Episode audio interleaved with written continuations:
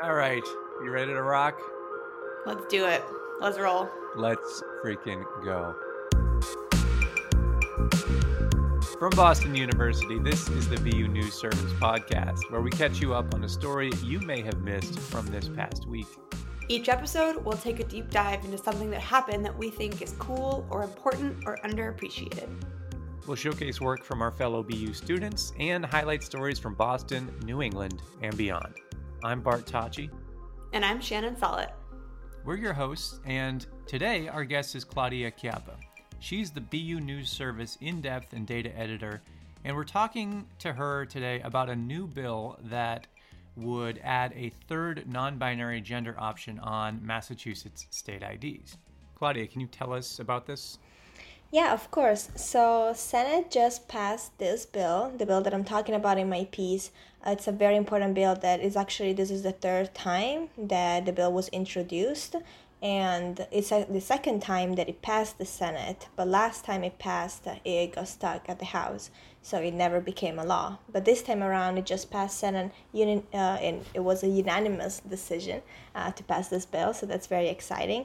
Uh, there are a few points to it. The main one is that it will allow people to go back and change on their birth certificate their gender, and it will allow them to give them a third to choose a third option apart from female and male. They will be able to choose X which is going to apply to anybody that is non-binary or anybody that just does not does not want to pick between female and male. So anybody that is over 18 is going to be able to do that. Emancipated minors, minors with their parents' consent. Uh, there are also other layers to this bill. It will also require um, the RMV to have to have the option of the X gender in basically driver's license and other forms of identification that they release.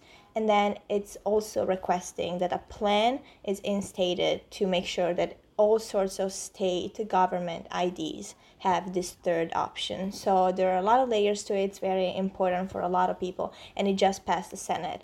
It's still a long way from becoming a law, but it's a great first step. So, what are the next steps? Is there any opposition?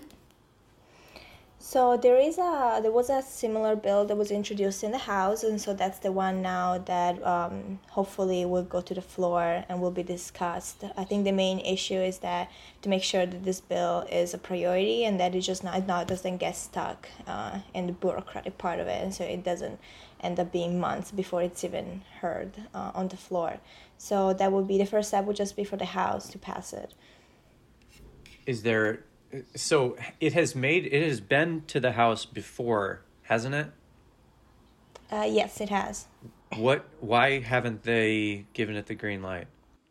I I don't know. Um, it it went to the House a couple years ago, and um, it had passed Senate thirty nine to one. So even in Senate, then it was almost unanimous. Um, the person that voted no, um, I don't believe they're in Senate anymore, so that's why it passed unanimously this time around. But um, yeah, and then it just got stuck in, in the house and this never became a law. And so it um, now there were some few amendments to this bill so it's not exactly the same. Uh, it is brought forward by the same uh, senators. So the sponsor is um, senator Jo Comerford from northampton. And this time there was an amendment to that is going to allow people once they change their gender on their birth certificate they have a three year period to change their names too and um, that was just added um, at the la- at last week's session because Senator Comerford said that they wanted to, they, they wanted the opportunity to be a little bit more flexible. They didn't want people to change their gender and right away know if they wanted to change their names too. This is going to give them some time to actually figure that out. Uh, so that was the latest amendment that was done to it, and there are probably going to be more amendments in the House too. What are advocates saying about this bill? Like, why is it important? Yeah, so for my piece, I talked to someone from Mass Equality, someone from GLAD, and the overall sentiment was just that this is a monumentally important bill for a lot of people. So the RMV already gave people the option to choose X on their gender for driver's license a couple of years ago, uh, but this was an executive decision, so it was just done by the agency itself. So this will actually make it a law, which is a a lot bigger deal because then nobody's going to be able to not do that. it's very important. I think one of the main points that was brought up uh, was that it's uh, it's a matter of dignity for a lot of people. You know, a lot of people know who they are, um, but they're not able to be truthful and accurate in their documents. Uh, if someone doesn't identify with female or male, now they have documents that have something that's not true on it, and so it's a matter of state IDs being accurate. Uh, it's a matter of civil rights issue. That's what Senator Comerford said. That uh, being able to validate your identity, it's just a matter of civil rights issue, and so everybody should have that opportunity. Do other states already have this? Yeah, so it is available in at least twenty states' driver's license, like it is in Massachusetts now. Um, and for birth certificate, it's just a little more 10 states so far that allow that. This also comes in the wave, it's not sure thing yet, but also from the Biden administration, it came. There were a lot of talks of them introducing the X um, gender in passports. So um, at this point, it's becoming a national issue, and so then it would be national, and Massachusetts would just be, you know, also abiding to what is the national trend.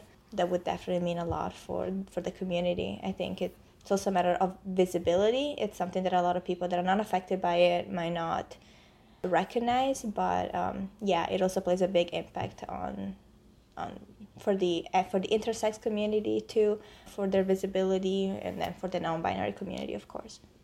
The Massachusetts RMV is my least favorite place in the entire world. It took so long for me to register my own car and get my own Massachusetts ID when I moved here. Will there, do you think that there will be any logistical hurdles to actually implementing this if it becomes a law?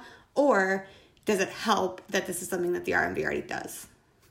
I think it will definitely help that I, I believe it was 2019 when they introduced this, so it's already been a couple of years for them to kind of work out the ropes of the thing.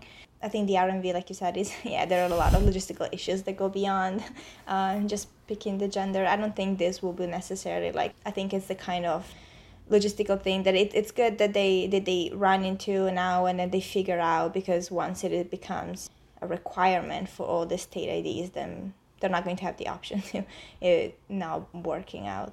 Yeah, I mean it's interesting. It's I think it sounds like this is something that they're already doing, which is great as far as like rollout if this passes, but making it a law would ensure that it's not just like at the whim of whoever is in charge of the RMV. Yes, and it will expand it also not just beyond. It will expand it beyond driver's license. But if you get an alcohol permit, if you get a license permit, anything that you get that is a state issued ID, you will have the option to choose a gender that's not female or male, and that's just a matter of inclusivity, and then it's a matter of allowing people to be themselves and also be open about who they are.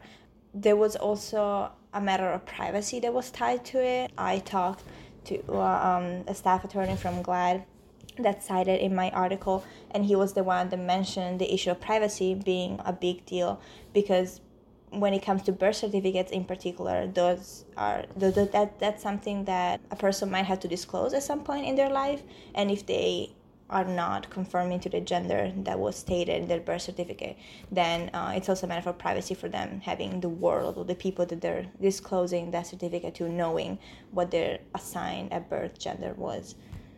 Do you know if there's any sort of symbolic value to the letter X as a gender identity marker? I don't know about symbolic. It is yeah. So the um, the X marker is basically the standard uh, that's recognized internationally and that was set by the International Civil Aviation Association as the, uh, g- the gender neutral term and designation.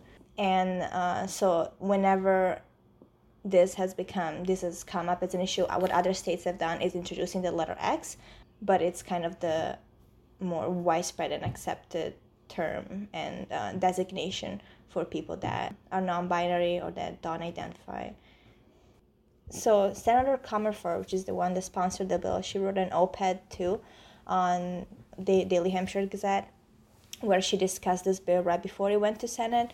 She talked about Sammy. Sammy is a person that she met in one of the sessions, and it's a person that inspired her. I mean, she had already, obviously, she was a big advocate for this bill, but she was able she told me that she was able to really tie the human experience to it. Sammy is actually a kid that um, really told her that this bill would be a big deal for them and that it would change the lives of many people. Well, thank you so much, Claudia. Anything else that you want listeners to know about this piece or about the bill? I think if this is something that you care about, you should definitely call your representatives. Even even if it's not in Massachusetts, if you're not from here, just encourage your representatives to either sponsor similar bills or if they're, if they're already out there to vote yes for them. It's really like Senator Comerford said, it's really a matter of civil rights issue. Uh, so there is a lot of stake here for a lot of people. What are you working on next? Uh, well, there will definitely be follow up once this bill ends up in Senate, in, in the House. Sorry, there will definitely be follow ups uh, on that. But right now, I'm just focusing on the next step for the State House, for the reopening of State House. It's still closed, so a lot of sessions are still being held remotely. People still can go in, and they're trying to work out how it will play out once the State House actually reopens. So, would there be uh, mask mandate. You know, is there going to be a requirement of vaccination? Some people want that, some people don't. So they're voting on that now, and so I'm trying to pay attention to that. Cool. Well, keep us posted. Yeah. Yeah, of course. Thank you for having me, Shannon and Bart. Thanks for talking, Claudia. Thanks. Thank you for listening to another episode of the BU News Service podcast, and we'll see you next week.